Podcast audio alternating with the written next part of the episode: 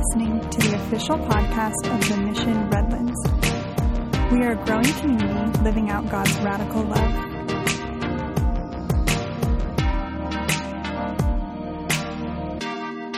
Good morning, everyone.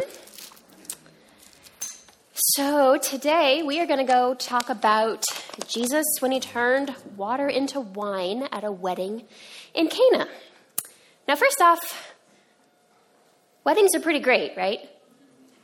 You get a group of people together to celebrate the birth of a new family being created.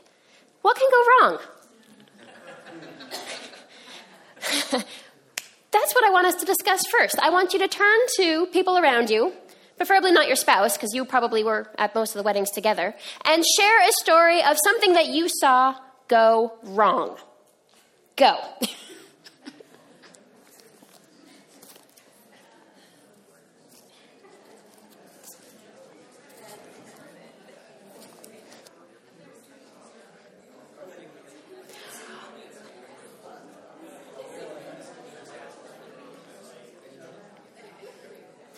All right, so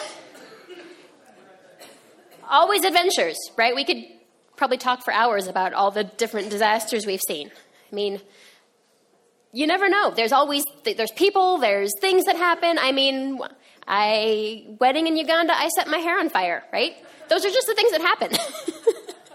so today we're going to look at something that went wrong at a wedding Jesus attended, and um, we're this passage comes from John 2 1 through 11. And instead of me reading it out loud, we are going to watch a live action reenactment. Go. All right, so that's our passage. What do we have going on here? Well, basically, this takes place right after Jesus has entered into public ministry. Okay? He has just been baptized by John, which is his entryway into public ministry. And John has just introduced him to a few new disciples. Some of these disciples used to be John's disciples, and John's like, hey, there's Jesus. He's cool. Go follow him. And his disciples are like, okay, sounds good. So they start following Jesus around, and then they call their friends and say, hey, this is Jesus. Check him out. And so this is how Jesus got Andrew, Peter, Philip, and Nathaniel, and they are now following Jesus around. Now, Jesus just met Nathaniel and saw that Nathaniel was under a fig tree, and Nathaniel was like, Whoa, how did you know I was under a fig tree? And Jesus is like, Oh, you haven't seen anything yet. Just wait. This is what happens right before they go to this wedding in Cana. Incidentally, Nathaniel was from Cana. And so it can be assumed that Nathaniel knew the people in Cana. And it can also be assumed that Jesus knew people in Cana because Cana is only around 10 miles north. Do we have the map? Map. There we go. Only about 10 miles north of Nazareth.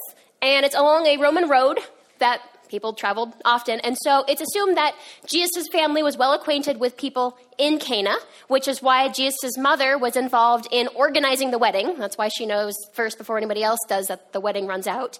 And also why they were invited to the wedding. We also see throughout Jesus' ministry that he goes to Cana um, every now and then. Um, some authors say that he would go to Cana at a times when he needed a safe place to hide out for a little bit. Um, so Cana was a place that he was familiar with and would spend a bit of time. Now, they were invited to the wedding. In, at this era in Jewish history, when there's an invitation to a wedding, the entire town is invited. Okay, it's not just friends and family, it's everybody at the town, and it's actually considered an insult not to go. So if you decide, ah, I don't want to go to the wedding, you just basically insulted these people that you've grown up with and live around, and they will never forgive you for it.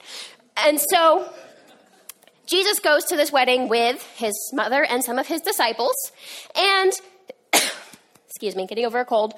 And weddings were kind of a big deal because they, it's not like, hey, let's do a ceremony and some cake. This was a week long feast.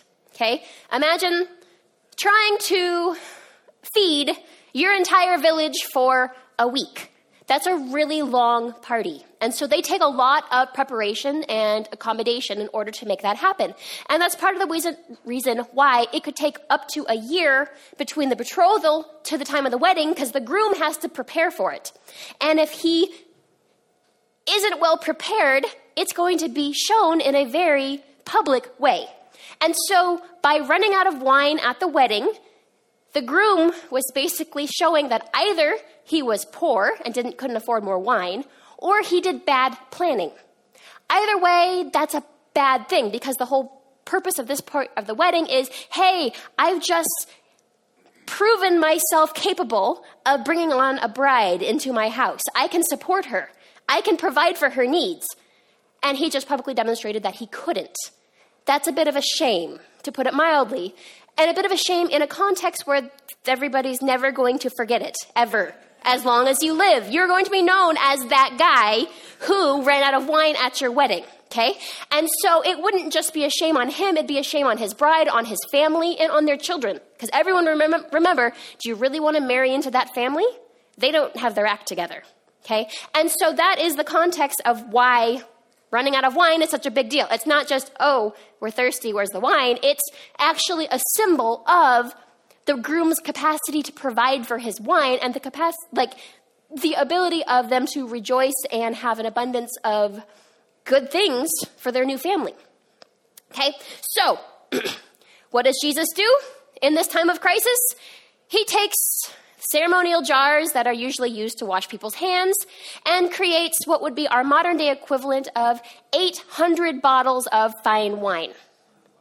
The party's gonna keep going on, okay?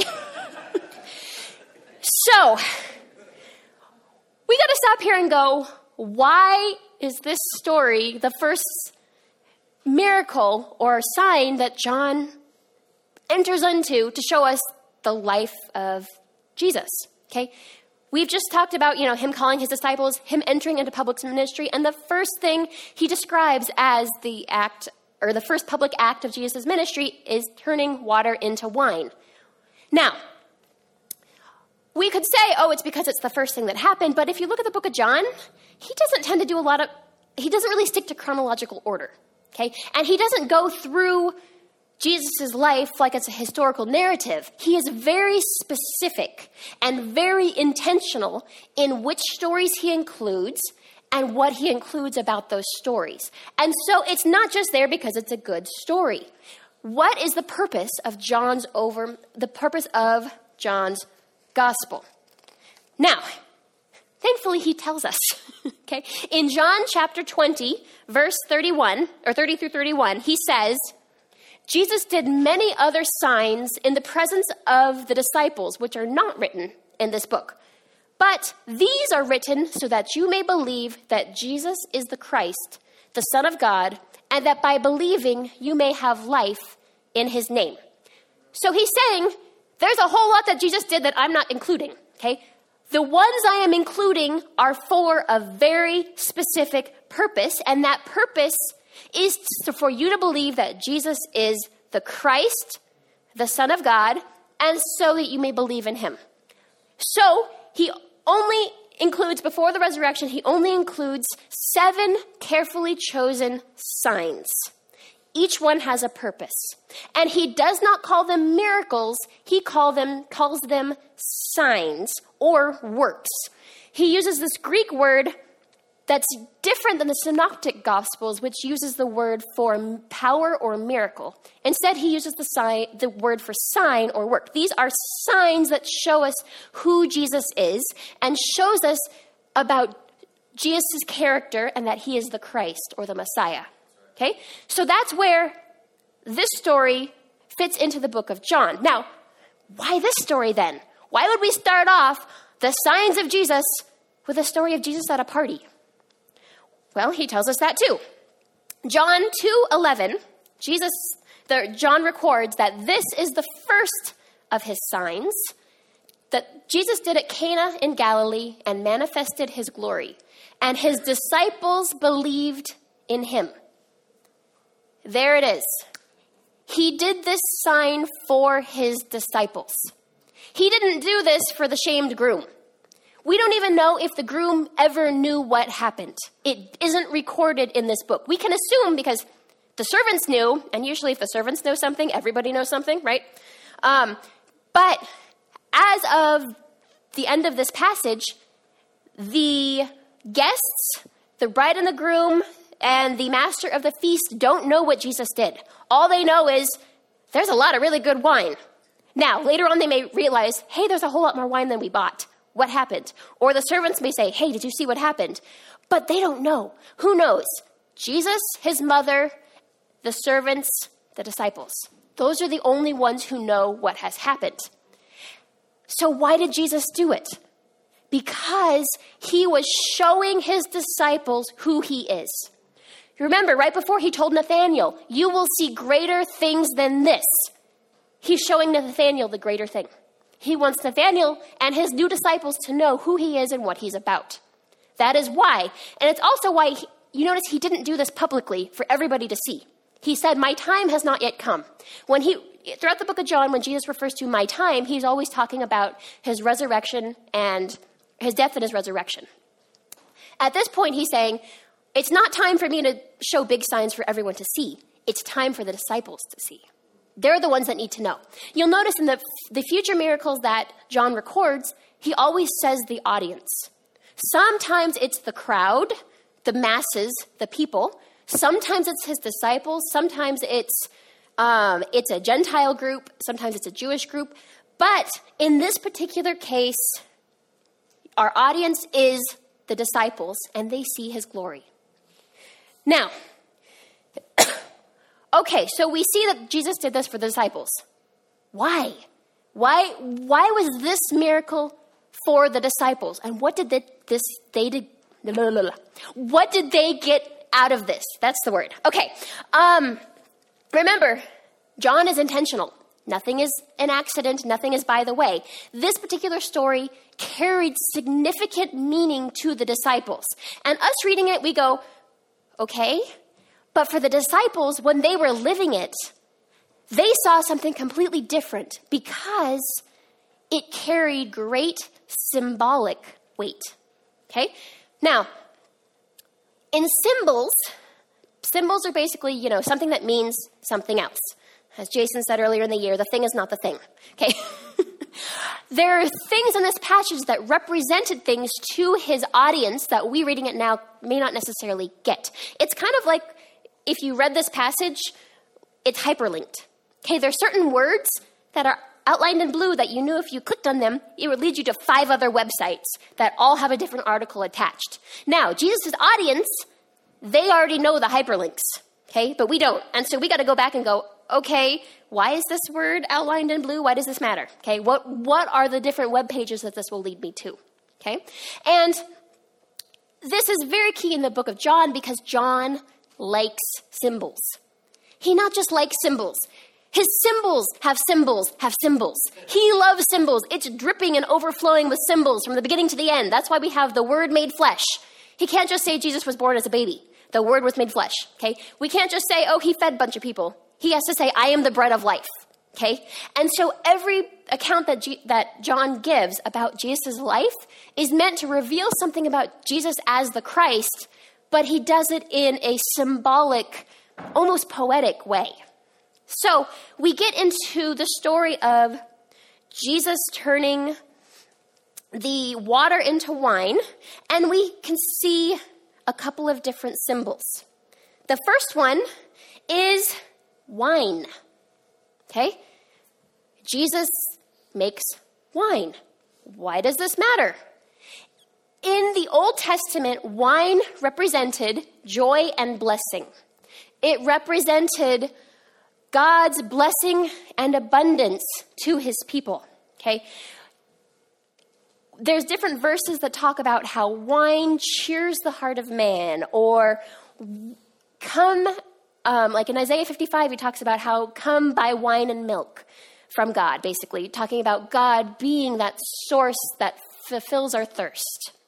Uh, and in Leviticus, there's actually a drink offering that is poured out at the temple for people come and they bring their first fruits offerings. They bring all the first things that they grew in their um, in their fields, as well as their first a portion of wine and they give it to the table, to, to, they give it to the temple to show that they're thankful for what God has given them. It's a sign of God, look at the abundance you have given me. I am rejoicing that you have provided for me in abundance. Okay? And so, in this wedding, you run out of wine. You're not just running out of wine, you're running out of joy. like, sorry, we ran out of joy. God's presence is no longer here. You can all go home. Okay? That's a bad day. also, we see that in the Old Testament, wine is a symbol of God's presence in the end times. In Old Testament prophecy, it's used as a symbol of the messianic age when things are made right, when the Messiah has come to restore human relationships, and God's abundance and joy fills the earth. And so in Amos and in Joel, it talks about the mountains dripping and flowing with wine. And it's even included in one of the earliest prophecies about Christ. In Genesis chapter 49, 10 through 12, it says, The scepter shall not depart from Judah, nor the ruler's staff from between his feet, until tribute comes to him. And to him shall be the obedience of the peoples, binding his foal to the vine, and his donkey's colt to the choice vine. He has washed his garments in wine, and his vesture, or his clothing, in the blood of grapes. His eyes are darker than wine, and his teeth whiter than milk. This is where Jacob or Israel is blessing his 12 sons. Okay? When it comes to the son Judah, he gives him this messianic prophecy that through him will come the ruler not only of Israel, but of all of the nations, all of the people. The scepter will not depart from him. And we see the symbol of a donkey which is kind of important later, right? And we see the symbol of not only is there the donkey, the sign of the kingship, the sign of the scepter, but we have this abundance of wine. When the Messiah comes, he brings in this era of God's blessing, God's joy, God's abundant life. And this is what the disciples are have in their mind when Jesus all of a sudden makes 800 bottles of the best wine. Jesus just declared to him that he is ushering in the messianic age. He is declaring through that act that he is the Messiah and he has come to make things right and bring in this end time era where the ruler has come back to restore his people and restore God's joy and abundant life. Now,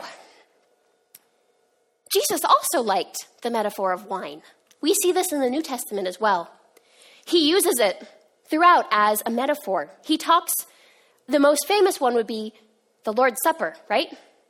He raises his glass to his disciples and says, This is the blood of the covenant, which is poured out for many for the forgiveness of sins. He uses the metaphor of wine to symbolize the new covenant of that he's creating through his blood with his people. And what symbolizes his blood?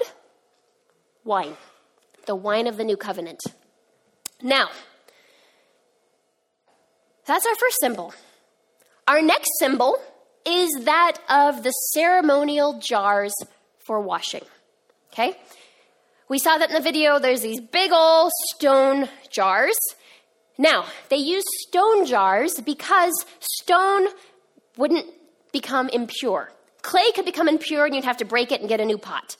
Stone was easier to keep ceremonial clean, ceremonially clean, and so they would use these ginormous stone jars. They would have them near the entrance ways where people would come and go for people to wash.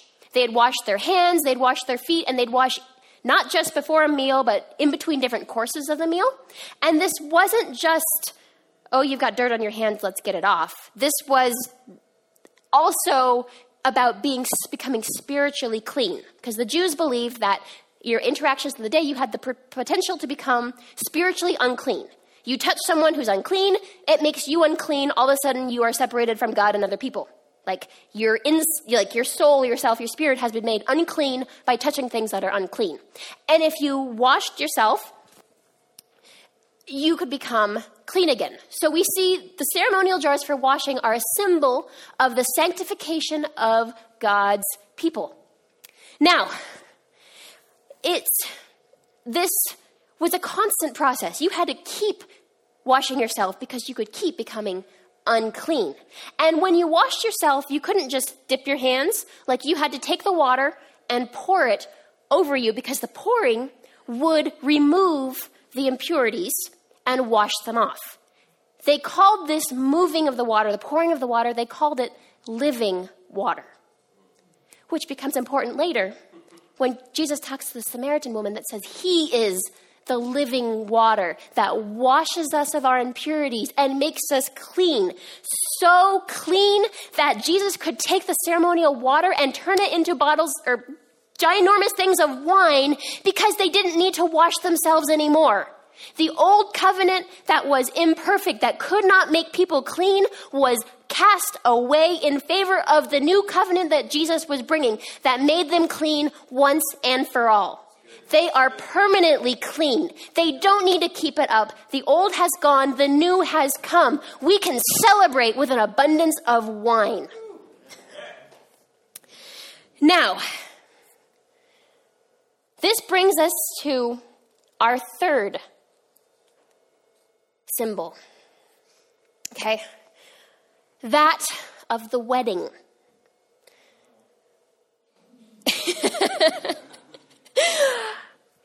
God uses the, metaf- the wedding to be a symbol of the metaphor of the relationship between God and humanity from the beginning of the Bible to the end. The Bible begins and ends with a wedding. We see Adam and Eve and their messed up wedding, all the way through to Revelations when the church, the New Jerusalem, is prepared as a bride and adorned for her husband, and we get to celebrate the marriage feast or the marriage supper of the Lamb. Okay? We finally have the perfect wedding where they don't run out of wine. we finally have the wedding where the old, the old messed up wedding is gone and we have the new perfect marriage between God and his people. All through the Bible, we see this metaphor of the marriage between God and his people, between Christ and his church. And again and again, God's heart breaks when his people are the unfaithful wife. We see in the New Testament that Christ has come to finally perfect the marriage and make his bride what he always dreamed it would be. Now, it's fascinating if you look at the analogies between the Jewish wedding ceremony and the ministry of Christ. Okay? The Jewish wedding ceremony is a very long process with multiple steps. Now, it would begin with both families negotiating a marriage covenant. They would meet together to talk about, hey, we think our kids should get married. This is these are the, the logistics. This is what you need to give. This is what I need to give. This is what you need to do. And this is what I need to do. The betrothal process was sealed when the prospective groom pours a glass of wine for his new bride.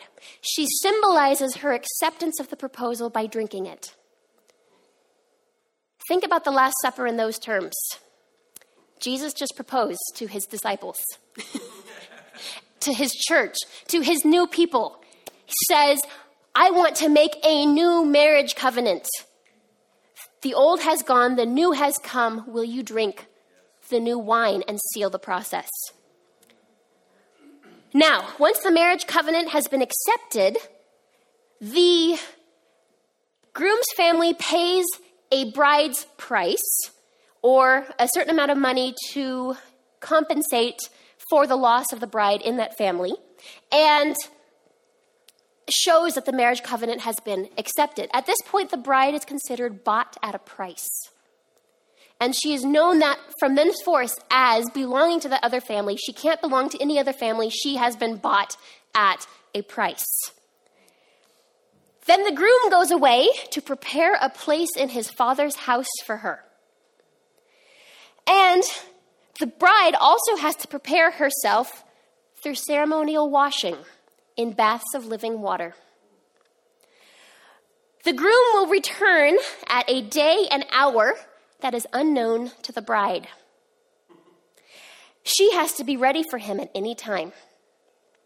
When the groom comes to fetch her, he will come in the middle of the night and he will play tr- or blow trumpets along the way so the bride hears them and knows to prepare herself and dress herself in her best clothes. When he comes, he takes her to his father's house to a special bridal chamber called a chuppah where they consummate the marriage while the friends sit outside to hear that it's been consummated. and after that's happened, the wedding feast can begin. then the party begins. Now, you have to think about this though in the very next chapter of John, because once again, the metaphor of Jesus being the bridegroom and the bride is referenced by John the Baptist. He says um, in John chapter 329, um, oh, we don't have it. Well, let me read it. John 3:29, the one who has the bride is the bridegroom. The friend of the bridegroom who stands and hears him rejoices greatly at the bridegroom's voice. Therefore, this joy of mine is now complete. What's the role of the friend of the bridegroom? They stand outside the marriage chamber to hear the marriage has been sealed so they can proclaim the time of joy and feasting has arrived. Okay? That's John's role. John himself has just compared Jesus to the bridegroom and his people as the bride and is saying this is the time of joy and rejoicing because the marriage between the lamb and his bride is being fulfilled. The deal is being sealed. It's a time to rejoice and party because they are now one where they could not be one before. Now, it's interesting to think about these symbols that run through the marriage ceremony and through the book of John and through the Bible again and again and again. I mentioned before this bridal chamber is called the chuppah. In modern day Jewish weddings, they still have what they call a chuppah. It's a tent that the couple does their marriage vows under. Okay? They say that it reflects or it's a reference to the tabernacle, which in the Old Testament times, when the people of Israel were in the desert, the tabernacle was a tent of meeting, which Israel could go into to enter the presence of God, where God and his people could dwell together. Now, it wasn't perfect yet because they couldn't enter the most holy of holies, it was veiled, but it was a foreshadow of the things to come. Now, this tabernacle is referenced again as the temple. And once again, John chapter 1, when Jesus, the Word became flesh and dwelt among us, what's that word? Incarnate, which also is tabernacled. Jesus pitched his tent, he pitched his tabernacle to dwell among us. In Revelations chapter 21, where it talks about the bride beautifully adorned for her husband coming to join her husband, the next verse, it talks about God dwelling with his people and his people dwelling with him. That's that same word, tabernacled. God tabernacles with his people and dwells among us. But at this point, the veil has been broken. We can enter in the most holy of holies, which is interesting because the other meaning for the chuppah was the veil that the bride separated, covered herself once she was engaged, that was removed once she was married. Once she is married, the veil is no longer needed. The deal has been sealed. They are one. Christ and his church are united. Now, we we also see that um, in Jesus the old covenant where the bride had to wash herself in the living water is unnecessary because Christ comes and does it for her. Because he recognizes she is never going to be clean enough. She can't do it herself. And so he comes and takes care of that for her. He also takes care of the bride price. He pays for his own with it with his own life. Seals the covenant, creates a new marriage covenant that is forever. We see in the story of Jesus turning the water into wine that where the first bridegroom failed to provide for his bride and brought her shame instead of glory, Christ, the real bridegroom, comes and takes away her shame and gives her joy and delight in abundance. He brings her into his glory. And he saved the best for last. Um, now, it's interesting. In the Jewish tradition, currently, um, I read the writings of a rabbi named Rabbi Maurice Lamm. He talked about how in the Jewish tradition, marriage means to sanctify. He wrote that wine in the Jewish tradition is closely associated with the Sabbath and with festivals. At the beginning of the holy day, wine ushers in the spirit of sanctity. And at the end, wine closes it. This accomplishes a significant task. It marks the boundary lines and separates the holiness of the holy day from the secular character of an ordinary day.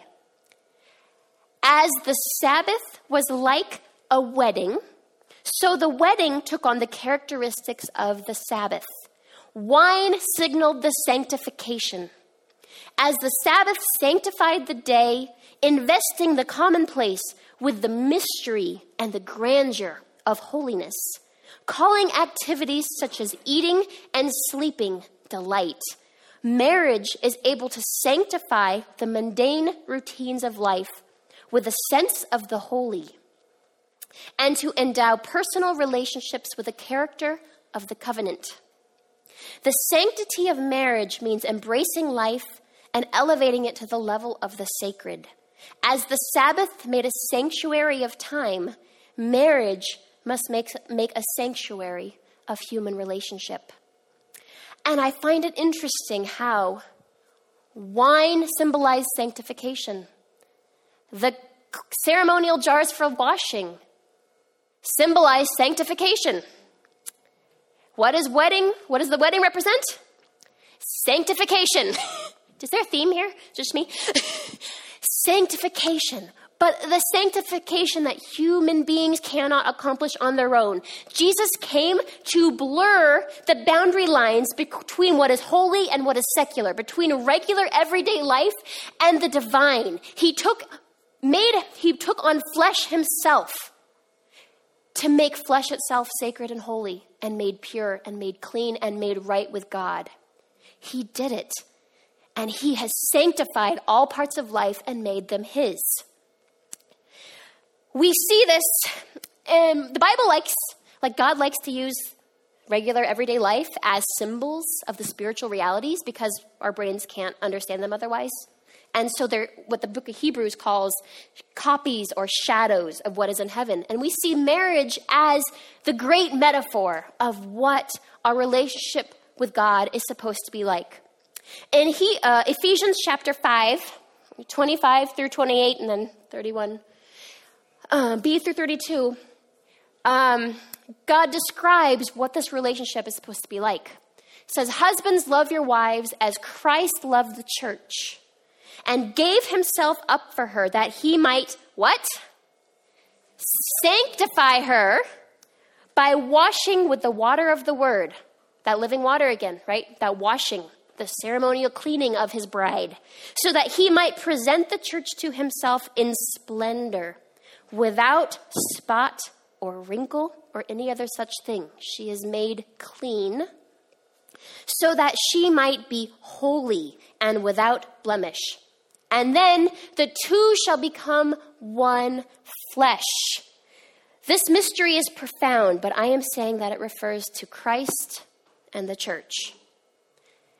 the metaphor of marriage is meant to point us towards what our relationship with God is supposed to look like after we've been redeemed, reconciled, and made clean.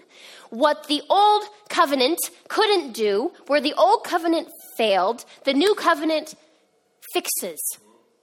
The two can finally become one again. Christ and his church are unified, made one, made clean, sanctified, and become the most intimate human relationship and the church couldn't do it herself. It needed the Christ. In this story, we see John showing us what Jesus came to do. He came to foreshadow, or this, story foreshadows Christ's glory. It's like a hint of things to come. It's a sneak peek. It's the trailer for the rest of Jesus' ministry. The rest of the book of John, we're going to keep going through these, these, ideas of sanctification, of living water, of being washed, of being united and made one with Christ, uh, being connected to the vine. Okay? All of these things are going to come up again and again and again. But this story sets the tone, it starts it, it shows us the glory that is coming. And it showed the disciples the glory that was coming. It showed the it, sh- it was to tell the disciples that it's not time yet for these things to be realized, but it's coming. We see the new covenant is coming. And it's going to um, set the precedent. It's going to set a new order of things where God is going to be sanctifying his people, establishing a new and permanent covenant that far supersedes the old, even more so than the old wine was superseded by the new, with more joy than the old covenant had, and with greater sanctification or purity or healing of unrighteousness that was there before. And John includes this sign to reveal Jesus' purpose in incarnating or tabernacling among us. Through the work on the cross, Jesus and his church are made one forever. So, John 20, 31, back to that. The purpose of the book of John. These signs are written so that you may believe that Jesus is the Christ, the one who came to establish the new covenant and make things back the way they're supposed to be, but even better. The Son of God, and that by believing you may have life in his name. So, my question for you today do you believe that?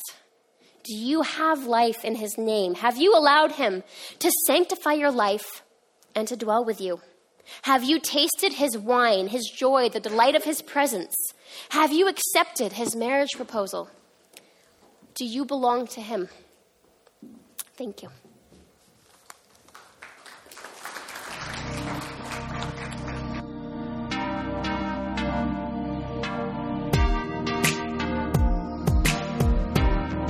You are listening to the official podcast of The Mission Redlands. For more information, visit us at themissionredlands.com.